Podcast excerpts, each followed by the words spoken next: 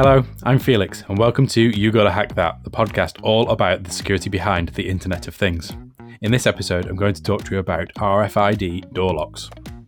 All right, so to get started with this topic, I'm just going to clarify exactly what I mean by RFID door locks because there's quite a lot in this modern door locks sort of space, I guess. Uh, that that includes everything that's classed as digital door locks, uh, and that means things like those mechanical push button number locks that you talk, you might well have seen. They've been around for donkeys, not very exciting from a cyber point of view.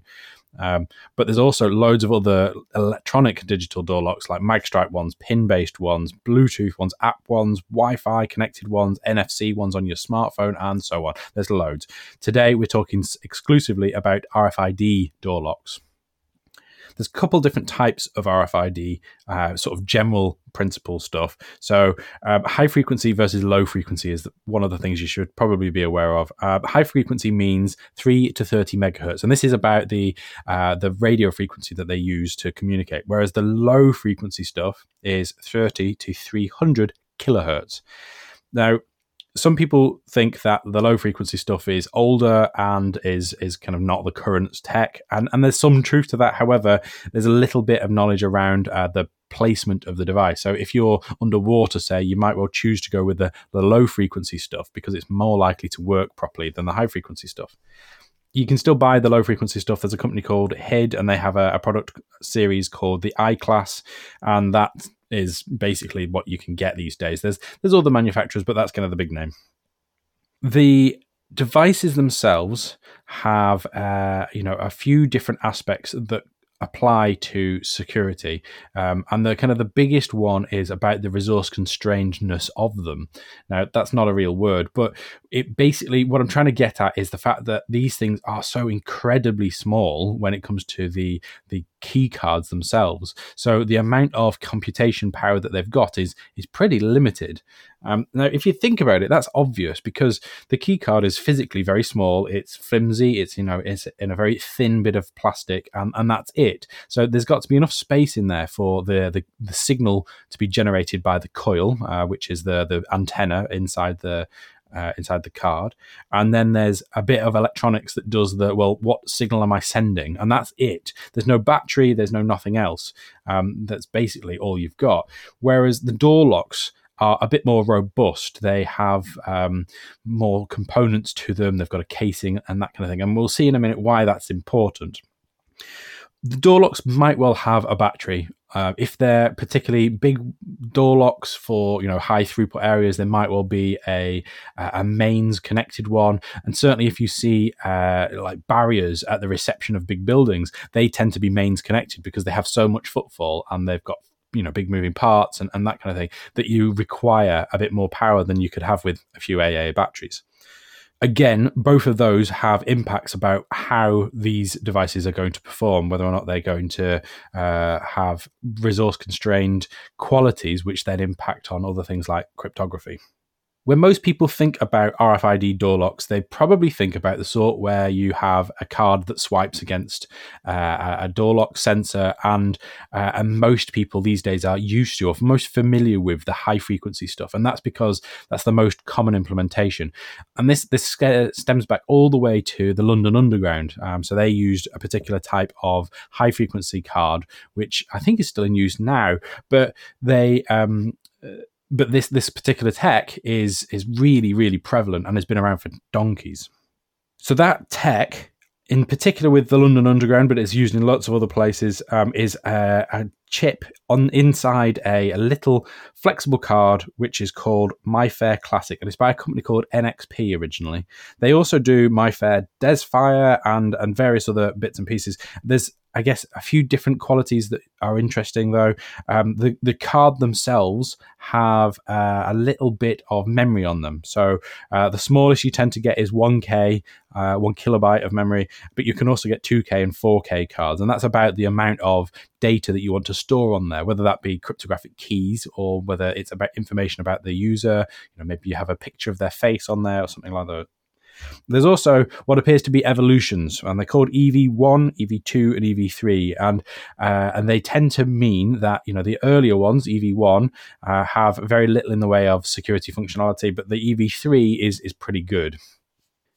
as a kind of general understanding of how this sort of thing works, there's quite a lot of uh, variance here. But in principle, what you need to think of is that the the card holds a bit of information which it transfers over to the lock, and the lock has the responsibility for verifying that that is correct and therefore let you in or or not, as the case may be.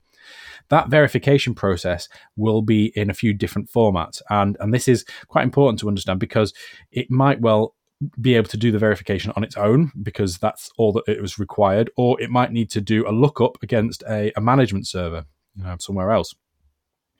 All right, so in brief, I'm going to talk a little bit about why bother attacking these things. And I, I think this is probably one of the more obvious types um, because, well, locks are there to stop people from gaining access or perhaps, you know, other types of activity, uh, like going through the London Underground, you might well be able to get a free ride or something like that. So gaining access is, is kind of is obvious, it's kind of clear. But there's also some other edge cases as well. So things like denying access to somebody, um, doing ransomware against the system to deny lots of people against the to you know access the system or access the the resource behind the door lock.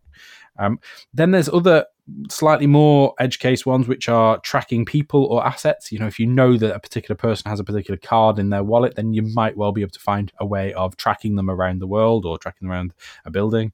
Um, and then there's the potential to change the RFID data in a card uh, or in a, an asset. Um, and the best thing I could think of for this would be uh, around cattle and, and, livestock. Is you know, like your pets have microchips in their neck to to make sure that if they uh, get lost, then someone can return them. Well. The same can apply for cattle. Um, and so, if you've got RFID chips in their necks and you change the data that's on there, does that then imply that that cattle now, as far as the registration is concerned, belongs to somebody else? It's kind of an interesting sort of uh, edge case. I actually don't know whether the stuff in cattle ever get used in terms of uh, like door locks and, and access control stuff. That would be kind of interesting to find out if anybody knows. I do know that my cats have their microchips in their necks and they uh, have microchips pet doors, so you can't get in unless you have the correct microchip. Um, it's almost certainly not. Uh, you know, bulletproof as far as security is concerned, but it works for my cats. They're not clever enough to do hacking yet.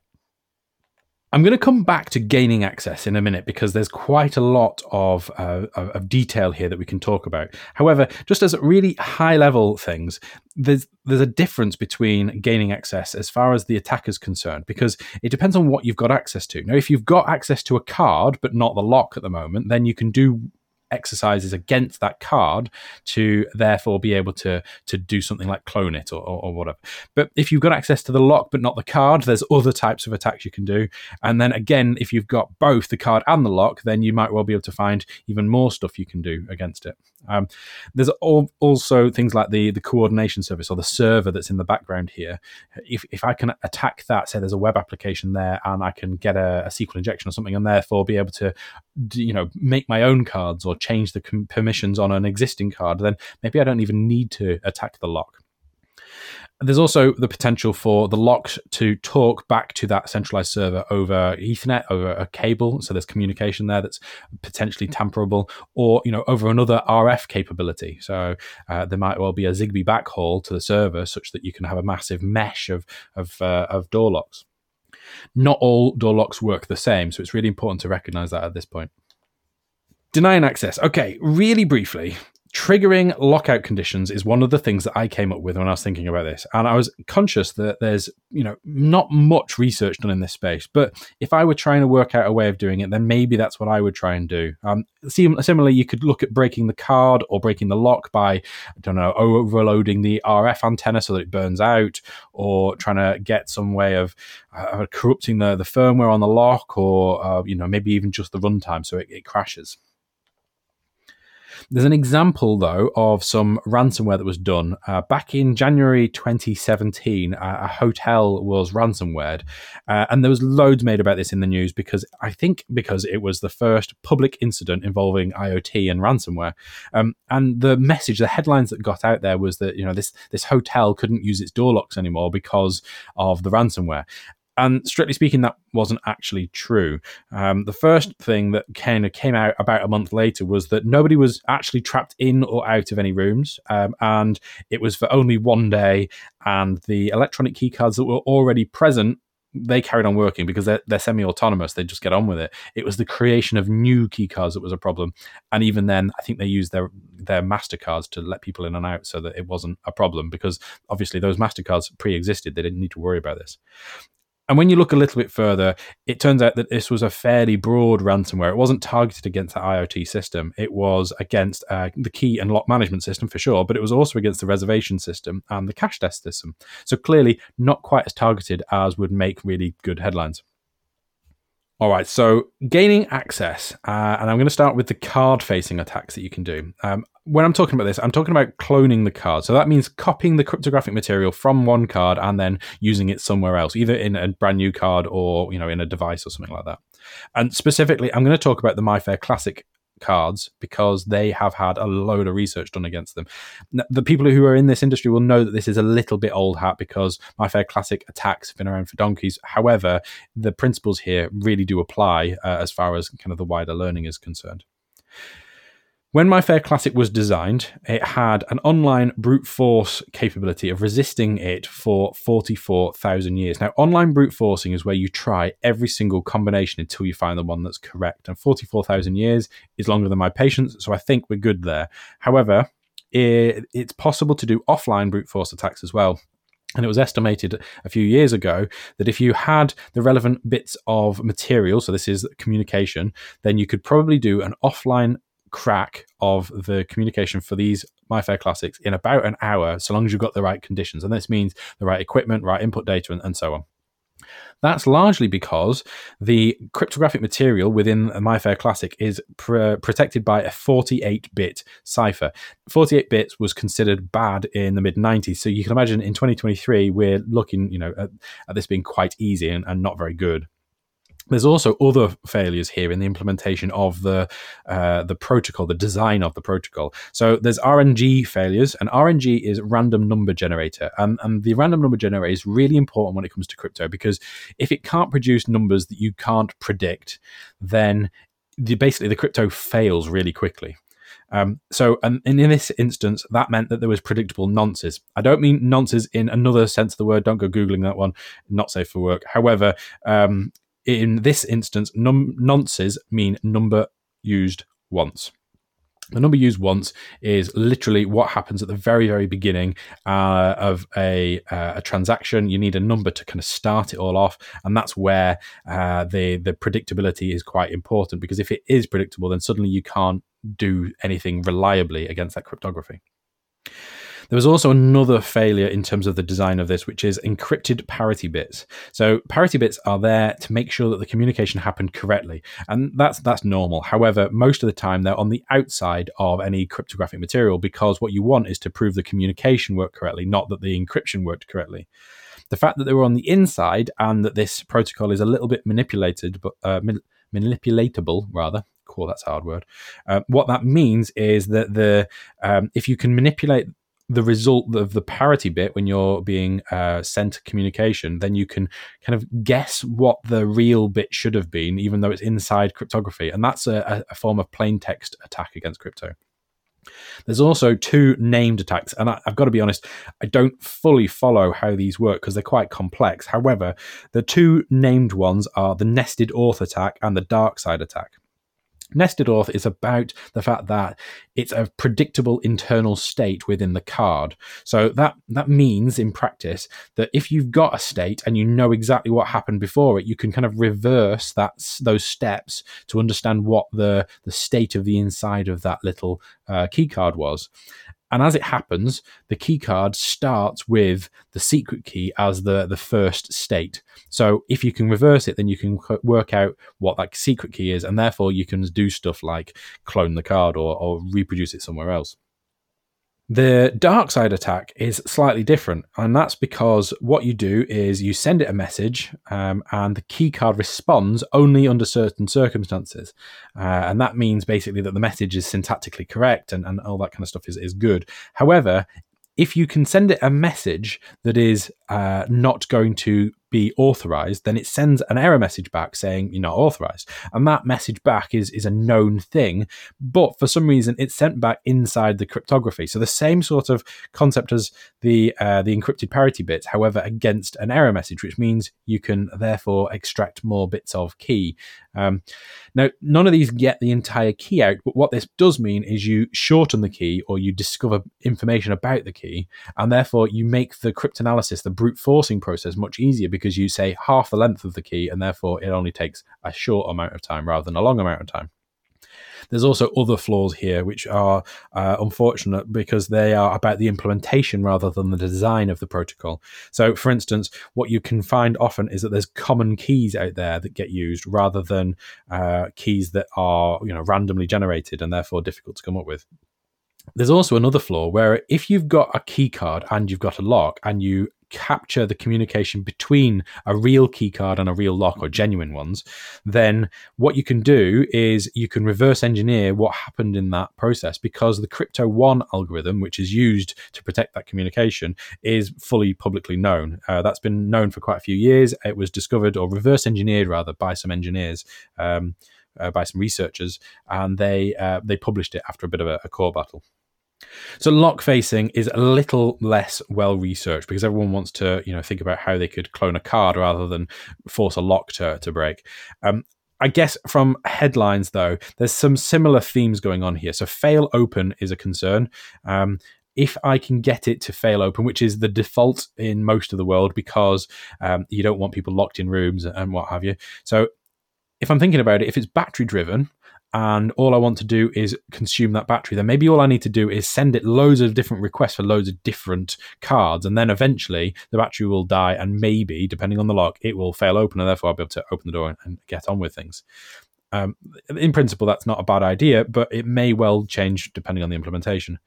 And a similar concept is maybe I can look at uh, corrupting the execution of the, the software inside that lock. So either by finding some form of buffer overflow or exploiting a memory leak so that it crashes once the memory is consumed or something else. And then hopefully the fail safe mechanism will work and I'd be able to open the door again. Again, this is going to vary significantly depending on the, the model of lock and the, the manufacturer's processes clearly there's also other stuff around key impersonation and uh, there's all sorts of stuff that goes into this including like timing attacks um, where you uh, you can like detect whether or not the lock thinks you're closer or not to uh, a, a, correct cryptographic key because there's a slight delay in processing and therefore you can measure that even though it's in tiny tiny amounts of time and be able to go well actually that that's probably a one and not a zero in that bit of the key. Um, and therefore you slowly gain more and more information about what the the key is in the background. That's again going to vary significantly depending on the model. You also need to think about the number of keys that are enabled on that lock. Um, so if that lock has lots of keys registered, then the chances of me being able to brute force it are much easier because there's more keys, if that makes sense. Brute forcing is still a thing. Common keys is still a thing when it comes to lock facing attacks. Um, those, are, you know, it doesn't matter whether they're just on one side of that transaction or not. If they're there, they're a problem.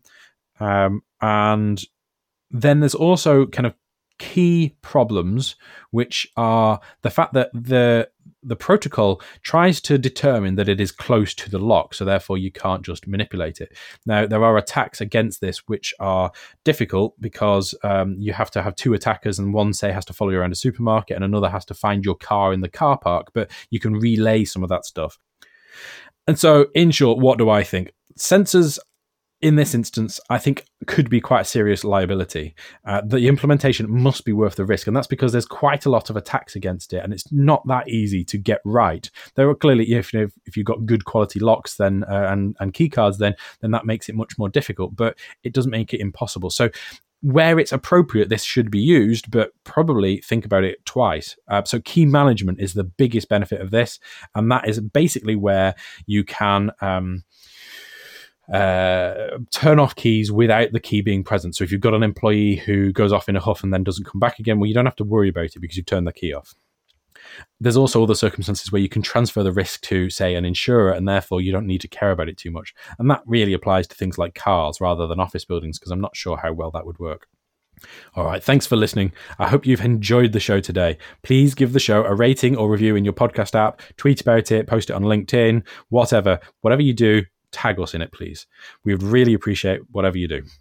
To talk to us about any aspect of the show, uh, suggest a future topic, or to ask a question about IoT security, please get in touch. You can do that via email on helpme at yg.ht or with at gotta underscore hack via Twitter, or you can search for You Gotta Hack That on LinkedIn.